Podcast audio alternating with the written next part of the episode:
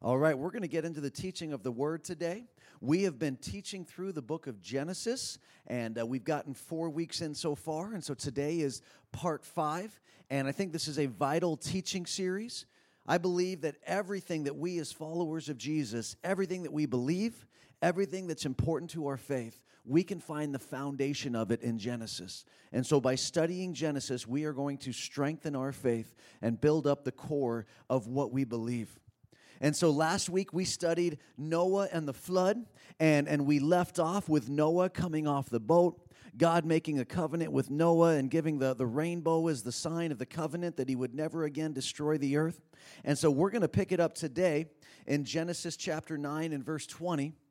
And what happens in the story now is that our hero, Noah, the one that we built up so much last week, falls and shows that he's imperfect. And what happens is, is that Noah now, in this new uh, life that they are living, he becomes a farmer and he plants vineyards. He ends up growing grapes. He turns those grapes into wine and he drinks a bunch of wine and gets really drunk and ends up passed out in his tent naked for everybody to see. And those of you who have been delivered from alcoholism like I have, you know that there's drunk and then there's pass out naked for everybody to see drunk. You know what I'm talking about? It's a different level. Noah was really drunk, and his son Ham walks in on him and sees him. And rather than honoring his dad and covering him up and, and protecting his dad's name, is Ham actually goes and grabs his two brothers and says, Hey, dad, the old man, he's drunk and he's naked, passed out. You guys should come see this. And he actually mocks his dad and he shames his dad. The other two brothers, Shem and Japheth, they grab a blanket, they walk into the tent backwards so that they don't see their dad, and they cover him. The next morning, Noah wakes up he realizes what his son Ham has done to him, and he declares a curse over Ham and Ham's family line, and declares a blessing over Shem and Japheth and over their family line. Now, why is this significant? Because if we move into Genesis chapter 10, Genesis chapter 10 is what is called the Table of the Nations and it's a it's a genealogy it is showing the family lines of the sons of noah that are repopulating the earth and now we had genealogies earlier in Genesis. We saw the ungodly line of Cain and we saw the godly line of Seth, but all of those families were wiped out except for Noah. But here in chapter 10, this genealogy is more significant because everyone can trace their ethnicity and their nations back to Genesis chapter 10 in the table of nations. So if we look at verses 6 through 12 in Genesis 10, it says this. The sons of Ham were Cush and Mizraim and Put and Canaan. The sons of Cush were Seba and Havilah and Sabta and Raamah and Sabteca. And the sons of Raamah were Sheba and Dedan. Now Cush became the father of Nimrod. He became a mighty one on the earth. He was a mighty hunter before the Lord. Therefore it is said, like Nimrod, a mighty hunter before the Lord. The beginning of his kingdom was Babel and this is where we're going to get into the story of the Tower of Babel today. Babel is also translated Babylon. So the beginning of his kingdom was Babylon and Erech and Akkad and Calneh in the land of Shinar.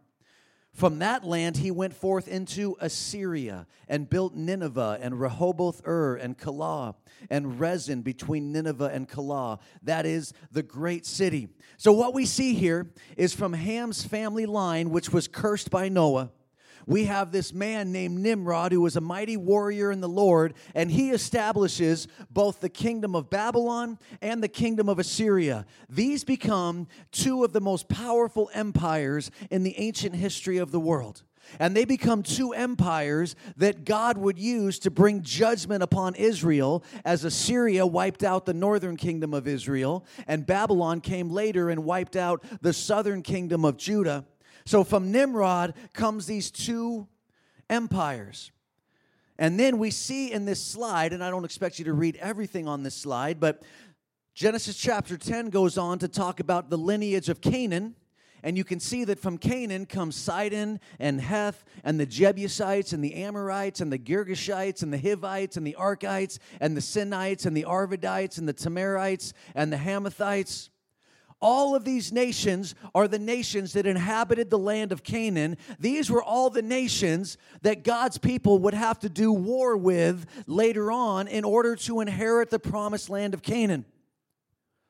So, because Noah made a choice to get drunk, and because Ham made a choice to mock his father and shame his father and brought a curse upon him and his family line, out of those choices, came the Assyrian Empire, the Babylonian Empire, and all the nations of the land of Canaan. All of these nations caused problems for the people of God. So, why is this significant? In your notes, it says this value every decision, they can have a lasting impact. Value every decision because they can have a lasting impact.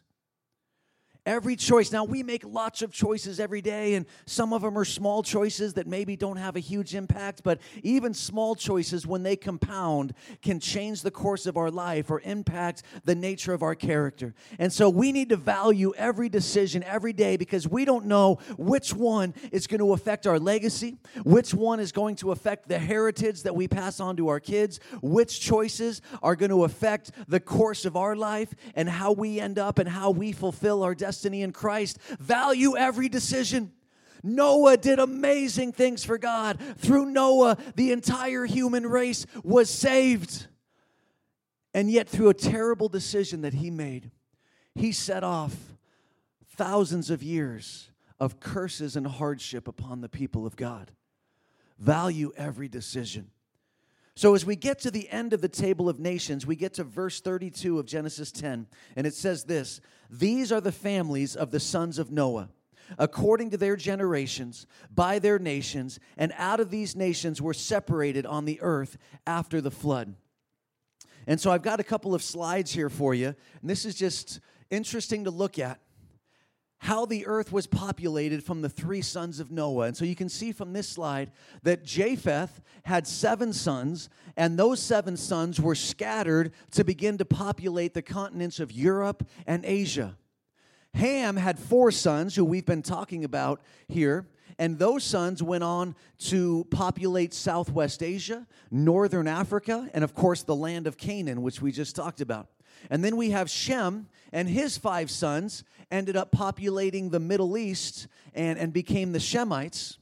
This next slide, I don't expect you to be able to read all of this, but you can see by the colors that the yellow are the descendants of Ham. That was the cursed family line.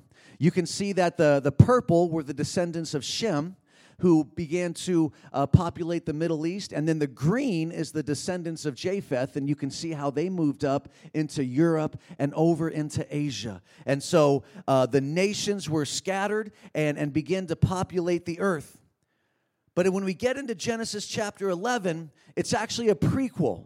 It's a short story of what happened right before the nations were scattered and before all of these families of the sons of Noah began to fill the earth. So let's pick it up in verse 1 of Genesis chapter 11. It says, Now the whole earth used the same language and the same words. It came about as they journeyed east that they found a plain in the land of Shinar and settled there.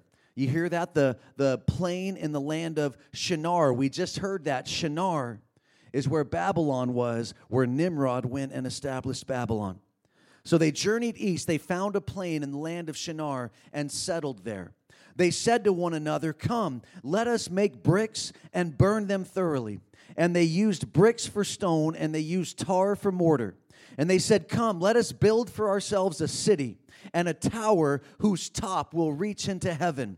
And let us make for ourselves a name. Otherwise, we will be scattered abroad over the face of the whole earth. So, what we have here is we have all of mankind using the same language and the same words. They had the common language, nothing was disrupting their communication. And so we have a people that are in unity. They're able to communicate together, understand each other, and they are able to move forward and accomplish a task together. Is this not a good thing? Think about it. Humanity enjoyed a unity of purpose, a unity of enterprise, and a unity of language. Shouldn't this be an admirable accomplishment? Well, it's not. And we'll talk about in just a minute why it's not. Does that mean that God's against unity? No, God wants unity, but He wants a certain type of unity. Now, it says that they journeyed east. In the book of Genesis, anytime you read about people journeying or traveling to the east, this is actually symbolic of moving outside the presence of God or moving outside the blessings of God. Think about this Adam and Eve, when they were cast out of the garden, they were cast out to the east of the garden. Cain, after he murdered his brother and refused to repent, it says he wandered east he was cast out and wandered to the east of Eden. Lot, when he separated from Abraham, went to the east. Jacob, after he had deceived his father and deceived his brother and had to flee for his life, he fled to the east. So, anytime you read in the book of Genesis that they traveled eastward, that is symbolic that they are moving outside of the will of God, outside of the blessings of God, outside of the presence of God. So they traveled east to the land of Shinar. Now, in your notes, it talks about what were the two sins of mankind as they were building this Tower of Babel. Well, the first sin is rebellion. Rebellion. You see, God had commanded them to fill the earth. In Genesis 9 1, when Noah and his family walked off of the ark, God said to them, Multiply and fill the earth. Be fruitful, have kids quickly, propagate the next generations, and then spread out and fill the whole earth. So God had commanded them to fill the earth, but instead they settled. They settled in one place. It says they came to the land of Shinar and they settled there. And here's the thing this is fascinating in verse 4 it says that they were actually afraid of being scattered abroad over the face of the whole earth. They said, Let's build this city, let's build this tower, let's make a name for ourselves because we're afraid of being scattered around the earth. The very thing that God had commanded them to do was the very thing that they were afraid was going to happen. And this can apply to us today. God can ask us to do some things, and it can scare us. Well, that's going to move us outside of our comfort zone. That's going to move us into a place we've never been before. That's going to require something new. I'm afraid of that. And so instead of going where God told me to go, I'm just going to settle. I'm just going to sit down right here and be comfortable. I'm not going to move forward. I'm not going to do anything new. And the very thing that you're afraid of is the very thing that God has commanded you to do. And so for them to settle in the plain of Shinar was rebellion. They were rebelling against the very thing that God wanted them to do. And so they were going to settle for something less than God's best. They were going to settle for what they could build rather than for what God could do in their lives. Their second sin was pride. They wanted to make a name for themselves. And in your notes, it says this human ambition rather than divine dependence. Human ambition rather than divine dependence. They didn't want to trust in God. They didn't want to put themselves in a situation where they had to depend on God. So instead, they had their own ambition. Let's make a name for ourselves. Let's do something that's going to bring glory to us. And so they said, Let us build a tower that reaches to the heavens.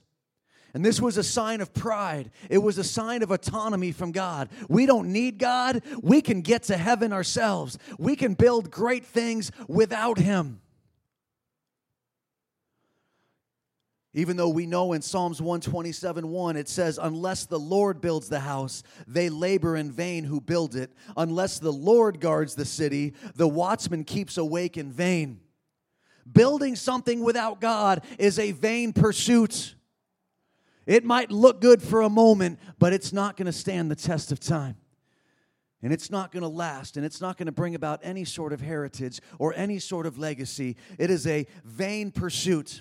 And from this moment in the book of Genesis throughout the whole Old Testament, Anytime Babylon is mentioned, Babylon is equated with pride. Babylon is equated with being in rebellion against God. Babylon is equated with doing what man wants to accomplish rather than trusting in what God wants to do. So, yes, they were in unity, but in their unity, they were in rebellion against God. And in their unity, they were trying to make a name for mankind rather than glorify the name of God. So we pick it back up in verse 5. It says, The Lord came down to see the city and the tower which the sons of men had built. And the Lord said, Behold, they are one people, and they all have the same language. And this is what they began to do, and now nothing which they purpose to do will be impossible for them. Come, let us go down there and confuse their language so that they will not understand one another's speech.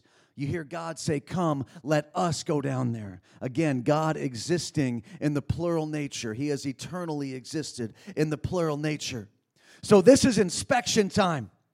Those of you that are contractors or work in the trades, you know that inspection time can be a nerve wracking time. You do the work, and then the inspectors have to come and sign off on the work. And you know if it's not done right, it's going to cost you a lot of time and a lot of money to make it right and have to wait for the inspector to come out a second time. So you could be confident in your work, but when that inspector shows up, you can get nervous. Did I do it right? Are we going to pass?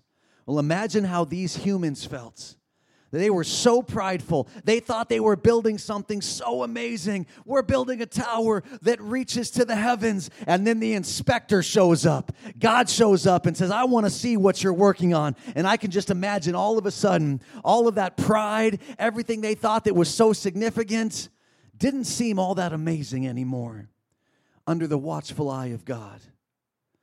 And when God came to inspect, he wasn't inspecting for the building code, he wasn't looking for how well it was working or how well it was built. He was coming to inspect the condition of their hearts. And they did not pass inspection. And we see here the power of unity. God says when they are together, acting as one, Nothing can stop them. Nothing would be impossible for them. That is the power of unity. And yes, that is something that we should strive for. But what they were doing was not what God was looking for. Verse 8 So the Lord scattered them abroad from there over the face of the whole earth, and they stopped building the city. This is where the scattering happens. God comes and scatters them. And now, when we read this, it really leaves it open to the imagination to try to imagine how did God scatter them? Did God snap his fingers like the infinity gauntlet and all of a sudden people just were immediately transported to different places all around the known earth?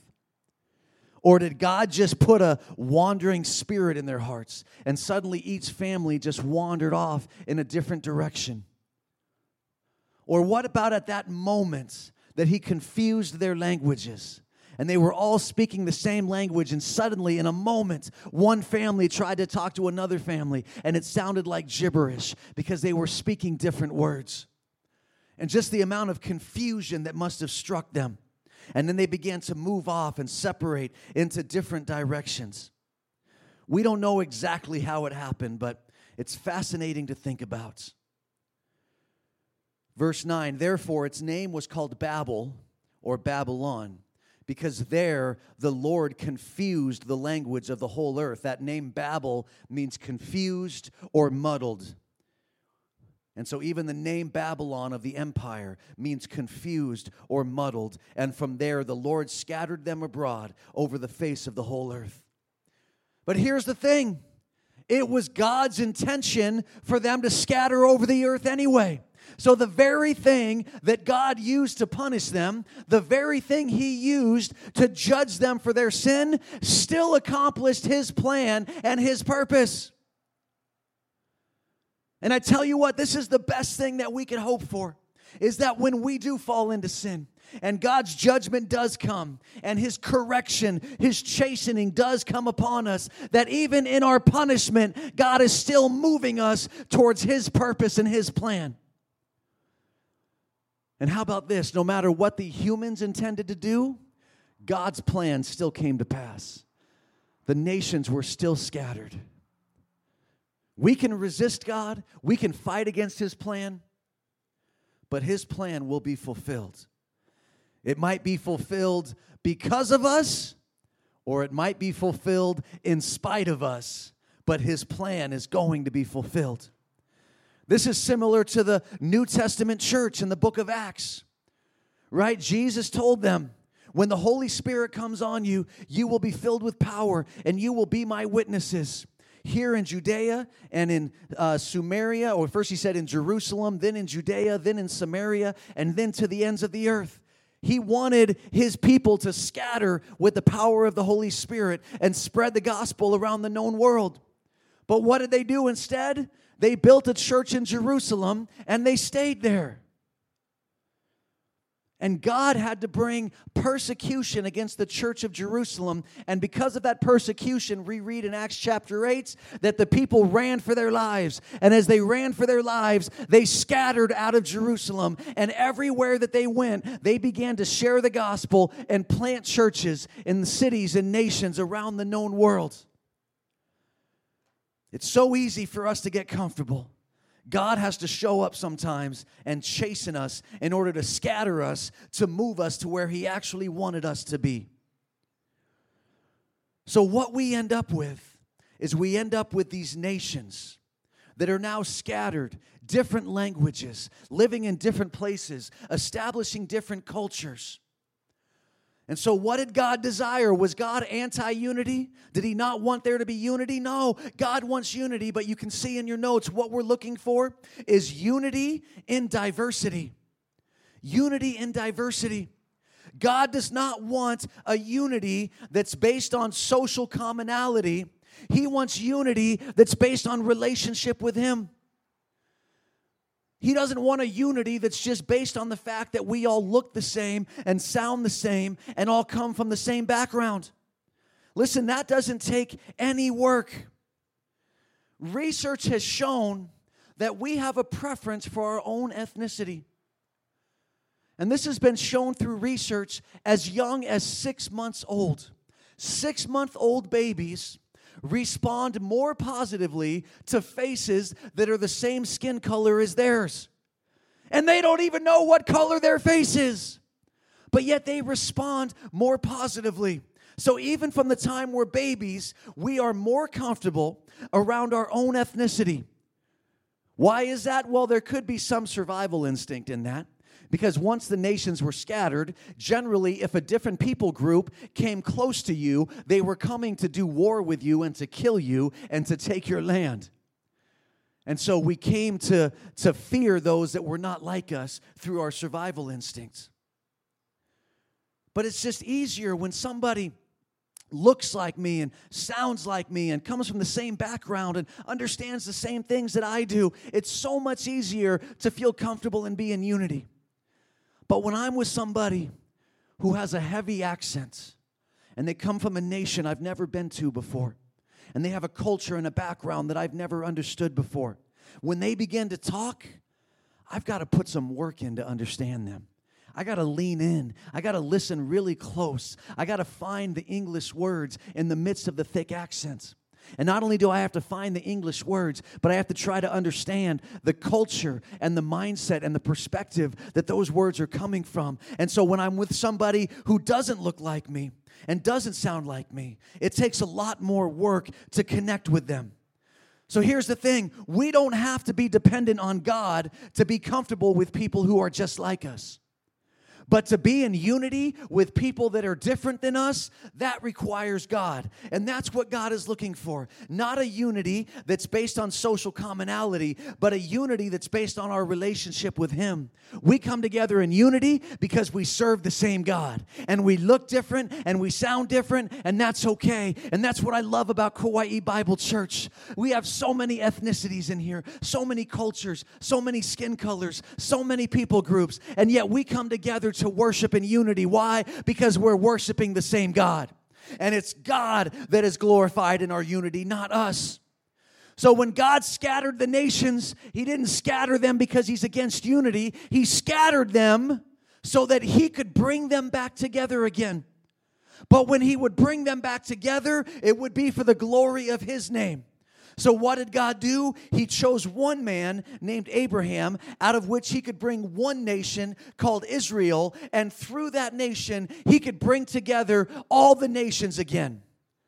Listen to Isaiah chapter 2, starting in verse 1. The word which Isaiah, the son of Amoz, saw concerning Judah and Jerusalem. Now it will come about that in the last days the mountain of the house of the Lord will be established as the chief of the mountains and will be raised above the hills, and all the nations will stream to it. And many peoples will come and say, Come, let us go up to the mountain of the Lord, to the house of the God of Jacob, that he may teach us concerning his ways, and that we may walk in his paths. For the law will go forth from Zion, and the word of the Lord from Jerusalem. And he will judge between the nations, and will render decisions for many peoples. And they will hammer their swords into plowshares, and their spears into pruning hooks. Nation will not lift up sword against nation, and never again will they learn war. He says, Out of the nation of Israel, all the nations will come to worship me, and they will come in peace, and there'll be no more instruments of war because there'll be no more need to fight. How about this? When the Holy Spirit is at work, God's glory is declared in every language and to every ethnicity. Acts chapter 2 in the day of Pentecost when the Holy Spirit came upon that original group of apostles. And they began to speak in tongues, and they were speaking in languages they did not know. And in verse 8 of Acts 2, it says this And how is it that we each hear them in our own language in which we were born? Parthians and Medes and Elamites and residents of Mesopotamia, Judea and Cappadocia, Pontus and Asia, Phrygia and Pamphylia, Egypt and the districts of Libya around Cyrene, and visitors from Rome, both Jews and proselytes, Cretans and Arabs. We hear them in our own tongues speaking of the mighty deeds of God. When the Holy Spirit fell on the day of Pentecost, God was being glorified in every nation, in every language, to every ethnicity. All of these nations were together in one place, and every one of them was hearing God glorified in their own language. That's the unity that God is looking for. And finally, God will be glorified when all ethnicities and all languages are worshiping Him together. Listen to the end times in Revelation chapter 7, verses 9 and 10. After these things I looked, and behold, a great multitude which no one could count from every nation and all tribes and people and tongues, standing before the throne and before the Lamb, clothed in white robes, and palm branches were in their hands, and they cry out with a loud voice, saying, Salvation to our God who sits on the throne and to the Lamb.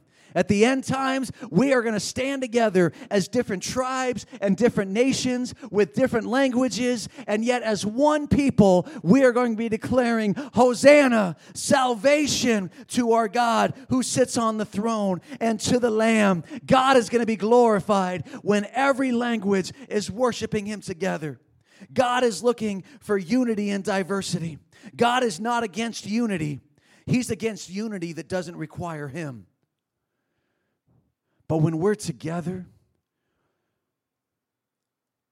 and we're together to glorify His name, and we're trusting in God because we don't normally feel comfortable in such diversity, God is being glorified. So, what's it going to take on our parts? First, we've got to rely on God. We've got to trust in Him for what He's asked us to do who He's asked us to do it with, who He's asked us to surround ourselves with, where He wants us to be, even if it's uncomfortable, even if it's people we don't know, even if it's a setting that we've never been in before or a culture that we don't understand. We have got to put ourselves in a place where we can rely on God so that we can be exactly where He wants us to be. The second thing is this we need to make glorifying God our top priority. When glorifying God is our top priority, we come together in unity. when making a name for ourselves is our top priority, that's where there's division and there's fighting and there's this separation and this hurts. But when glorifying God is more important than our comfort, when glorifying God is more important than our hurts or our wounds, when glorifying God is more important than our ambitions, we will come together in unity. It's going to require humility and forgiveness. We're going to have to humble ourselves and realize that our way isn't the only way, and our culture isn't the only culture, and our language isn't the only language. And we've got to be okay being around other languages and other cultures and other people. And it's going to require forgiveness. Listen, when we look at somebody, we don't just see that person, we see everything that that person's ethnicity has done. Now, I know this is going to come as a shock to many of you to hear this right now, but you know what? I am white. And white people have done some horrible things on these islands. And so I know very well that as I live on this island, there are people who look at me and they don't see me. They see all the horrible things that white people have done and they equate me with that.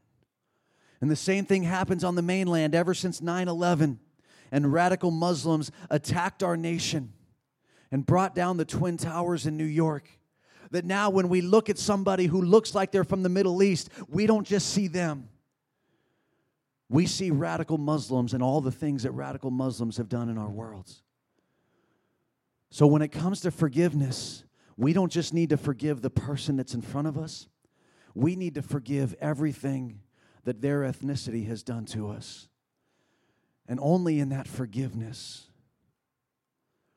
will we find unity. It's going to require repentance on our part repentance of racism and discrimination, the stereotypes that we have fostered, the things that we have carried with us. Some of them are implanted into us by the families that raised us some of them from our own experiences with different groups and different people. But we've got to repent of that.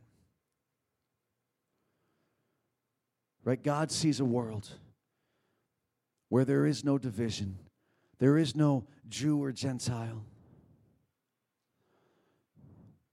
but that we're all one. And we've got to repent of anything that we hold on to in our hearts that keeps us separate. And finally, we've got to be willing to listen and engage with those who are not like us. Listen and engage with those who are not like us so that we can learn and we can understand and we can find our commonality. We find it in the fact that God has brought us all together on the same journey of following Him. So God has a call for us. But we have to decide are we going to be obedient to that call and discover God's best? Or are we going to settle and try to just build what we can build with our own hands? Are we going to isolate ourselves into comfortable pockets? Or are we going to surround ourselves with a diversity that glorifies God? God scattered the nations so he could bring them back together again. And today we are a part of that coming back together. We are a part of God being glorified as we find our unity in him. Will you stand with me today?